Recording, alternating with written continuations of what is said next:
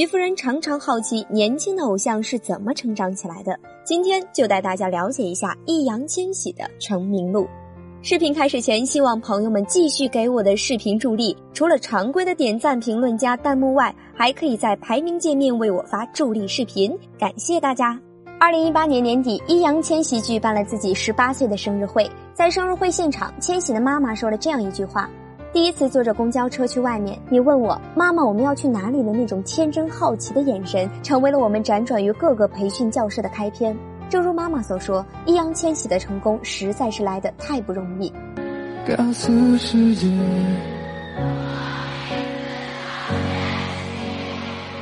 两岁的时候，易烊千玺跟着父母从湖南怀化来到了北京。五岁开始，他就进入了高度紧张的训练生涯。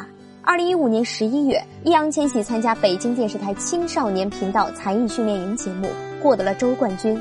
从那以后，妈妈给他报的培训班就更多了：中国舞、民族舞、拉丁舞、街舞、葫芦丝、手风琴、声乐、架子鼓、书法，但凡是培训班中有的项目，易烊千玺几乎都学了一遍。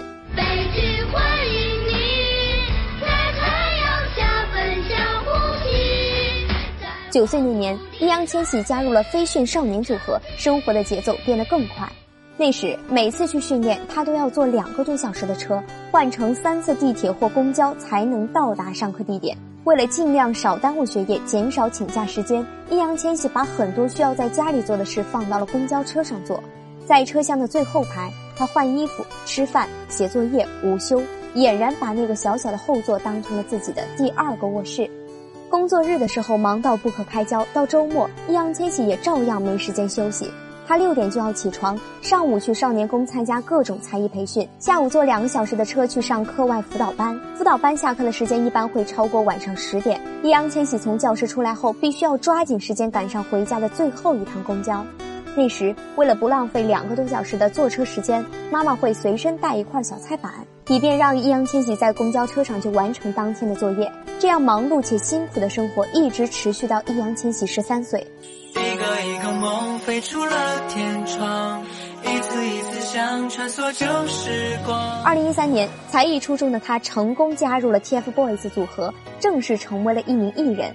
在出道的前几年，易烊千玺的日子仍是过得无比辛苦。这种辛苦不仅仅来源于每天的大量练习，还来源于外界对他的攻击。明明是因为才艺出众才被公司邀请加入组合，可一些人偏要谎称他是直接空降进来的关系户，使得一些不知情的人也开始对他冷嘲热讽。此外，因为性格比较内向，颜值也不是太突出，易烊千玺刚出道时的黑粉数量非常多。这些人认为他拉低了组合的综合分数，经常毫不客气地要求他滚出 TFBOYS。对于这些无理的攻击，身为艺人的易烊千玺没有办法当面锣对锣、鼓对鼓的进行反驳，他默默地把这些负面评价压进了心底，抬起头来开始努力向众人展示自己的才华。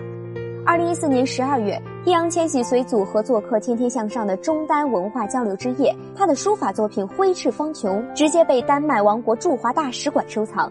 二零一五年，易烊千玺为电影《小王子》进行了配音，凭着这部配音作品，他成功斩获了微博电影之夜影人榜冠军。我知道你一定会很惊艳，一定会的。二零一六年。易烊千玺发行了首张个人单曲《你说》，一举拿下了亚洲新歌榜二零一七年度十大金曲奖。这里每一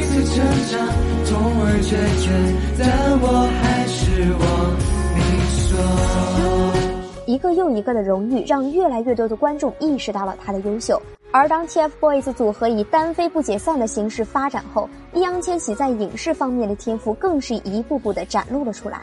二零一九年，他与前辈雷佳音领衔主演的古装权谋剧《长安十二时辰》上线了。该剧拍摄的时候，易烊千玺还是一名表演经验非常少的新人演员，但在剧中面对众位从影多年的老戏骨，他的表现丝毫没有落入下风。